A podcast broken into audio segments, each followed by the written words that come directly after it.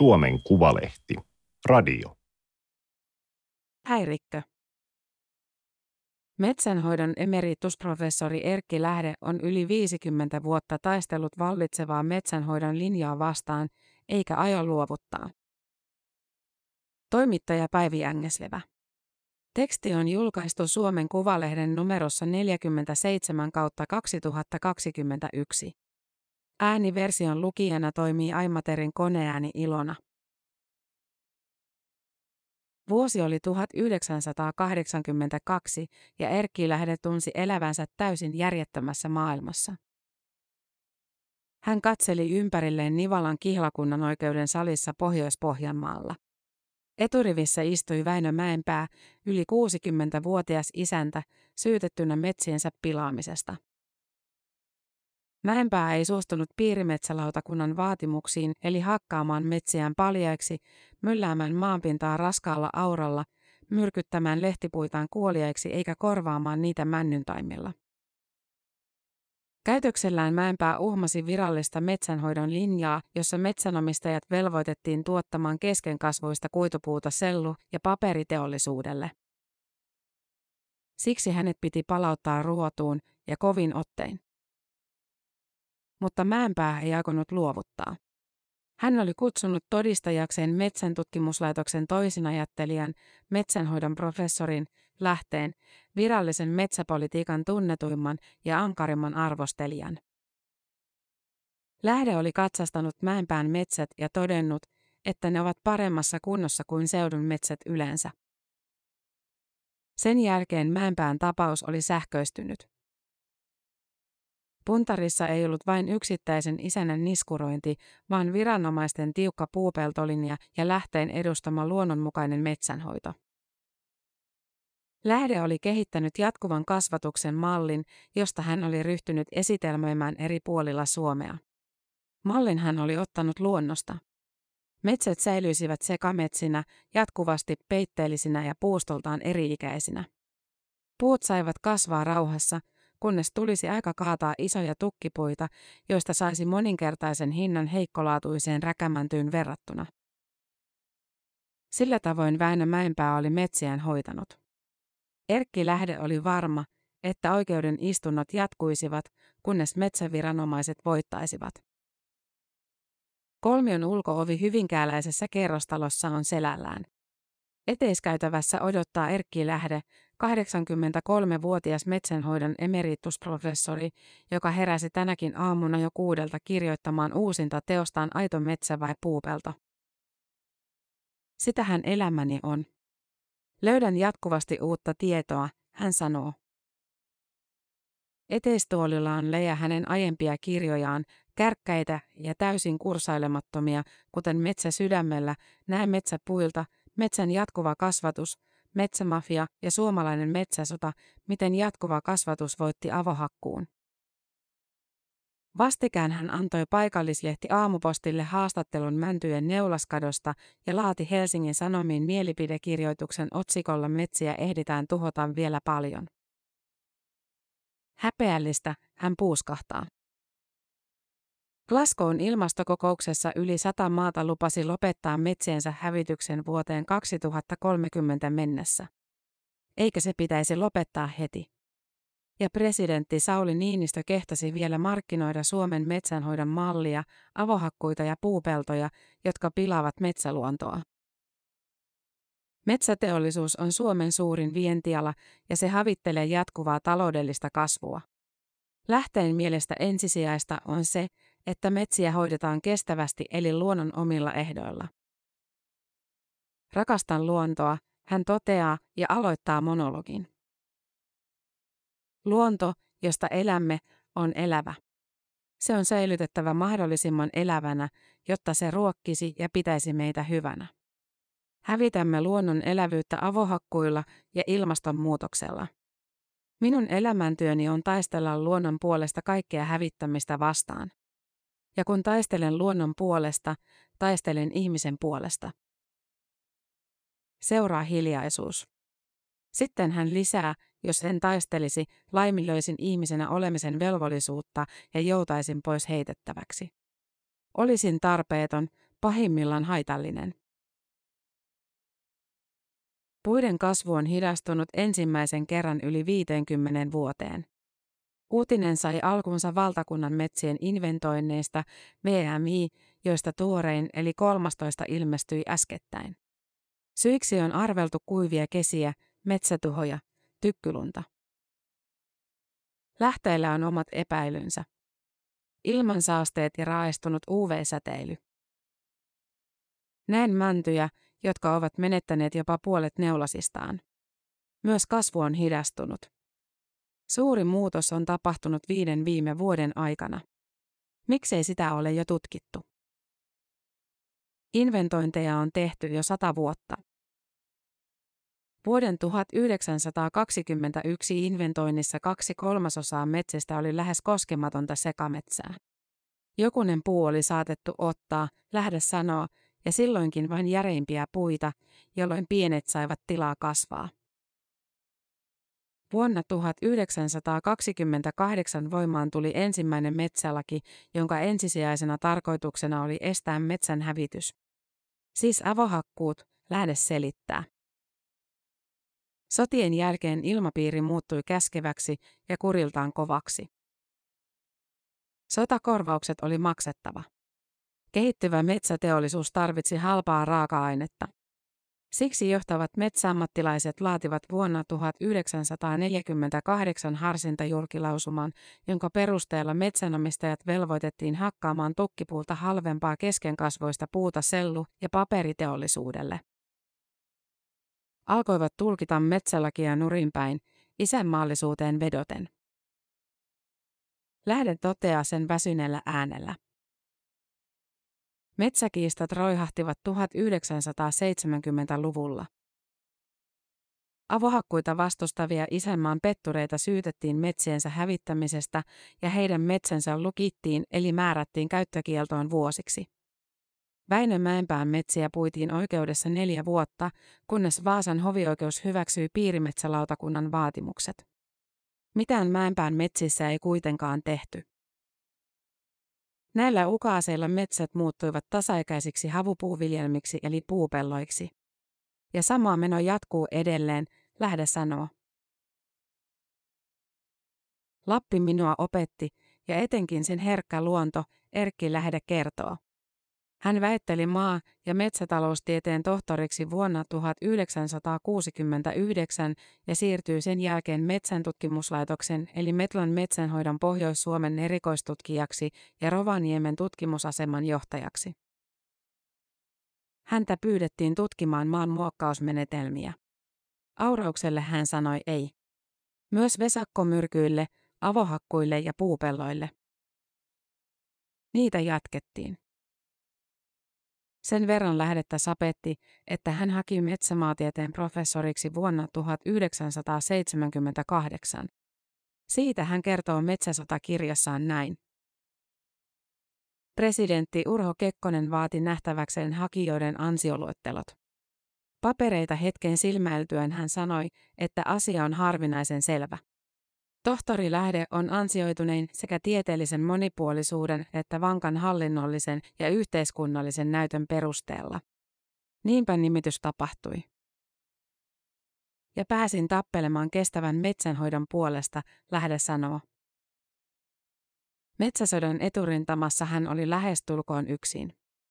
Hän esitelmöi ja kirjoitti jatkuvasta kasvatuksesta, tutki ja väitteli, antoi haastatteluja ja puolusti isäntiä oikeudenkäynneissä.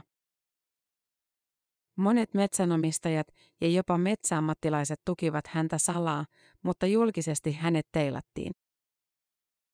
Hän oli vääräoppinen, häirikkö ja kiusankappale. Sehän vain haastoi lähdettä. Hän perehtyi metsänhoidon menetelmiin vielä enemmän ja pitkälti siksi, ettei tekisi virheitä argumentoinnissaan. Sanottiin, että pirullinen luonne sillä on. Työpaikallaan Metlassa häntä kiusattiin ja yritettiin hiljentää, kohdeltiin kaltoin. Hänen tutkimuksiaan leimattiin kelvottomiksi ja tutkimushankkeitaan hyllytettiin. Vuonna 1989 hänet syrjäytettiin jatkuvan kasvatuksen tutkimuksen johdosta, mutta silti hän jatkoi tutkimustyötään. Tiesin, etten selviäisi ilman vihaa, mustelmia ja kolhuja. Niin kävi. Jos olisin elänyt totalitaarisessa valtiossa, minut olisi likvidoitu, lähde sanoa. Jatkuva kasvatus oli käytännössä kiellettyä vuoteen 2014, jolloin metsälaki uudistui. Luulisi, että Erkki Lähde olisi riemuissaan kehityksestä. Mutta ei ole. Pyh, hän tuhahtaa. Laki oli uusittava, koska yhä useampi metsänomistaja koki tärkeänä sen, että metsä säilyy aitona metsänä. Jos jatkuvan kasvatuksen kannatus kasvaisi, kuitupuun tarjonta selluteollisuudelle vähenisi. Siksi uudessa laissa vapautettiin avohakkuut. Nyt puupeltoja saa hakata milloin vain, entistä nuorempina, mutta eihän niistä paljoa tuloa saa. Edes metsäalan opetusta ei ole muutettu, joten avohakkuumalli jatkuu. Metsälakia oli aiemmin uudistettu vuosina 1967 ja 1997. Lakien ensisijaisena tarkoituksena oli edelleen estää metsän hävitys. Uusin laki on yli satasivuinen pumaska, monimutkainen ja vaikeasti ymmärrettävä, lähde sanoo. Sen hän totesi eduskunnan ympäristövaliokunnalle lausunnossaan, johon hän liitti myös oman ehdotuksensa metsälaiksi. Napakan, reilun sivun mittaisen.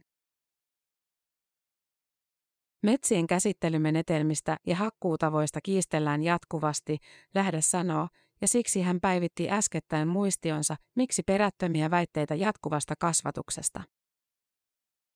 Teksti alkaa. Virallisen linjan eli puupeltokasvatuksen edustajat väittävät vähäisillä ja huterilla tiedoilla, että avohakkuukäytännön puupelot kasvaisivat 20 prosenttia enemmän puuta kuin jatkuvan kasvatuksen metsät. Potaskaa, lähde lisää. Sanon pitkäaikaisten mittausten ja kymmenien tieteellisten julkaisujen perusteella, että kasvuoro on 10-30 prosenttia jatkuvan kasvatuksen hyväksi. Teksti jatkuu. Kansalaiset ihmettelevät, mistä näin suuri ero johtuu. Syy selvinnee tutkimalla menetelmien taustatekijöitä. Eli termistöä, joka on täysin sekavaa, lähde selittää. Metsälaissa ei edes mainita termiä jatkuva kasvatus, vaan siinä puhutaan eri-ikäisrakenteisesta kasvatuksesta. Se on vain osa jatkuvaa kasvatusta. Suomen metsäyhdistys taas puhuu jatkuvasta kasvatuksesta, jossa sallitaan korkeintaan 0,3 hehtaarin pienoukkohakkuut. Ei, ei ja ei, lähde sanoo. Erkin mallissa, eli oikeassa jatkuvassa kasvatuksessa ei hakata pientäkään aukkoa. Lähde sanoo myös, että jatkuva kasvatus tuottaa metsänomistajalle pitkällä ajanjaksolla enemmän kuin puunviljely, koska kalliit metsätyöt, kuten taimenistutukset ja maanmuokkaukset, jäävät pois ja järeistä tukkipuista saa pirun paljon enemmän kuin vessapaperista.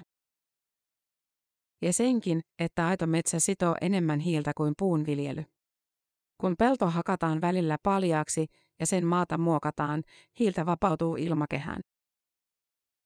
Määrittelyissä pitää olla tarkkana, lähde sanoa. Hänelle aito metsä on kuin mikä tahansa kestävä ekosysteemi, jossa on paljon nuoria, vähän keski-ikäisiä ja vähiten vanhoja. Siis jatkumo. Metsässä on metsän lajistoa, kuten hömötiäisiä ja kuukkeleita, muurahaisia, naavoja ja mustikoita. Avohakkuilla on avoalan lajistoa. Variksia, hirviä, peuroja, puutiaisia ja hirvikärpäsiä. Ne kuuluvat luonnon monimuotoisuuteen, mutta eivät metsän lähde erottelee. Vuonna 2003 Erkki Lähde jäi eläkkeelle Metlasta. Nykyisin Metla on osa luonnonvarakeskusta eli Lukea, jonka erikoistutkija Sauli Valkonen on myös perehtynyt jatkuvaan kasvatukseen ja tuntee lähteen, jonka kanssa on kiistellyt ja tehnyt yhteistyötä. Erkki on jatkuvasti puolustushyökkäyskannalla. Eikä anna periksi, hän sanoo. Erkki sanoo argumenttinsa, jotka puoltavat hänen käsitystään, ja jättää muiden sanottavaksi sen, mikä sitä ei puolla. Hänen sanavarastoonsa ei kuulu toisaalta toisaalta, vaikka tutkijan on tärkeää epäillä myös omia ajatuksiaan. Ja lisää. Hän on oikeassa monessa asiassa. Ei kaikessa. Puolesta ja vastaan metsäkeskustelua hämmentää se, että tutkimuksia jatkuvasta kasvatuksesta ja avohakkuista on laidasta laitaan. Valkoisen mukaan tulokset riippuvat valitusta laskelma- ja ajattelutavasta, ja niitäkin riittää. Esimerkiksi hän ottaa hiilen, johon lähde viittaa. Tutkimusten mukaan jatkuvan kasvatuksen metsä sitoo enemmän hiiltä kuin avohakkuu. Tilanne kääntyy päinvastaiseksi puupellossa, jossa nuoret puut kasvavat keskimäärin nopeammin kuin jatkuvan kasvatuksen metsässä. Silloin puupelto sitoo enemmän hiiltä. Pitääkö hiiltä olla vapauttamatta avohakkuilla nyt vai halutaanko, että puupellon puut sitovat sitä myöhemmin enemmän? Vai kannattaako hiiltä sitoa juuri nyt? Kyse on siitä, mitä halutaan. Toiseksi esimerkiksi hän ottaa metsänomistajan tuoton. Omistajan on pohdittava, onnistuuko jatkuva kasvatus tarpeeksi hyvin ja päätettävä, mitä korkoa odottaa sijoitukselleen. Korko, jota laskelmassa käytetään, ratkaisee sen, kumpi kasvatus on taloudellisesti kannattavampaa. Etelä-Suomen kuusikoissa on tehty laskelmia, joiden mukaan kolmen prosentin tuotto-odotuksella jatkuvan metsän kasvatus on kannattavampaa kuin puunviljely. Jos tyytyy pienempään korkoon, kannattaa valita puunviljely. Ennen lenkkiin meni tunti, nyt enää 48 minuuttia, Erkki lähde sanolla kiristää vauhtia, sauvat tukevasti kädessä. Metsäkierros on alkanut Hyvinkään tanssikalliolta ja johtaa sekametsään, jossa on paljon kuusentaimia, isoja koivoja ja mäntyjä. Arvosana lähteeltä on hyvä. Mitä sekaisempi metsä, sitä parempi. Siinä kävellessä hän kertoo kotitilastaan syrjästä, joka oli nimensä Veroinen. Isosisko oli koulussa, joten hän leikki paljon yksin, sai ja joutui elämään metsässä. Luonnonsuojelija hänestä tuli, ja sitä hän sanoo olevansa enemmän kuin luonnonsuojeluliikkeen jäsenet. Siksi hän ymmärtää hyvin elokapinan nuoria. Menisin mukaan istumaan tientukkeeksi, mutta en enää näillä ikälisillä. Katselin mielenosoitusta televisiosta. Kun poliisi kantoi nuoria putkaan, ajattelin, että voi voi, siinä menneisyys kantaa tulevaisuutta menneisyyteen. Hän pysähtyy, osoittaa koivua. Metsän äiti se on, hän sanoo, suojelee muuta metsäluontoa. Koivu tarvitsee valoa, kuusi viihtyy varjossa ja kestää huonosti kuivuutta. Lehtipuut kestävät ilmaston lämpenemistä havupuita paremmin ja sitovat enemmän hiiltä. Yhtäkään lehtipuuta ei saa hävittää. Sen lähde sanoo painokkaasti. Hänestä lehtipuita pitäisi olla metsissä enemmän kuin metsissä yleensä on, koska ilmastonmuutos etenee. Hän uskoo kiihtyvyyden lakiin eli siihen, että seuraavan kolmen vuoden kuluessa luonnossa tapahtuu enemmän ikäviä muutoksia kuin kymmenen viime vuoden aikana. Toivon olevani väärässä, todella toivon.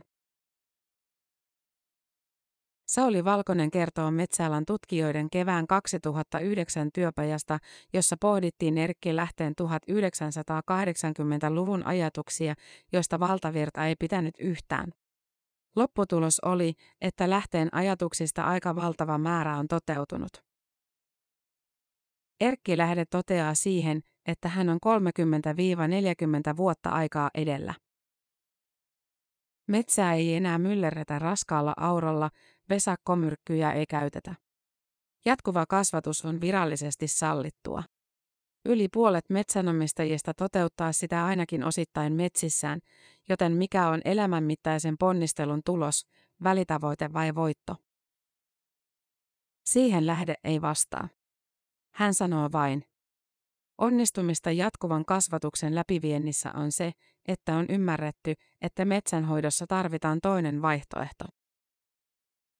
Ja Puheissa on rajua pehmenemistä, mutta se ei näy teoissa. Vastaus löytynee rivien välistä.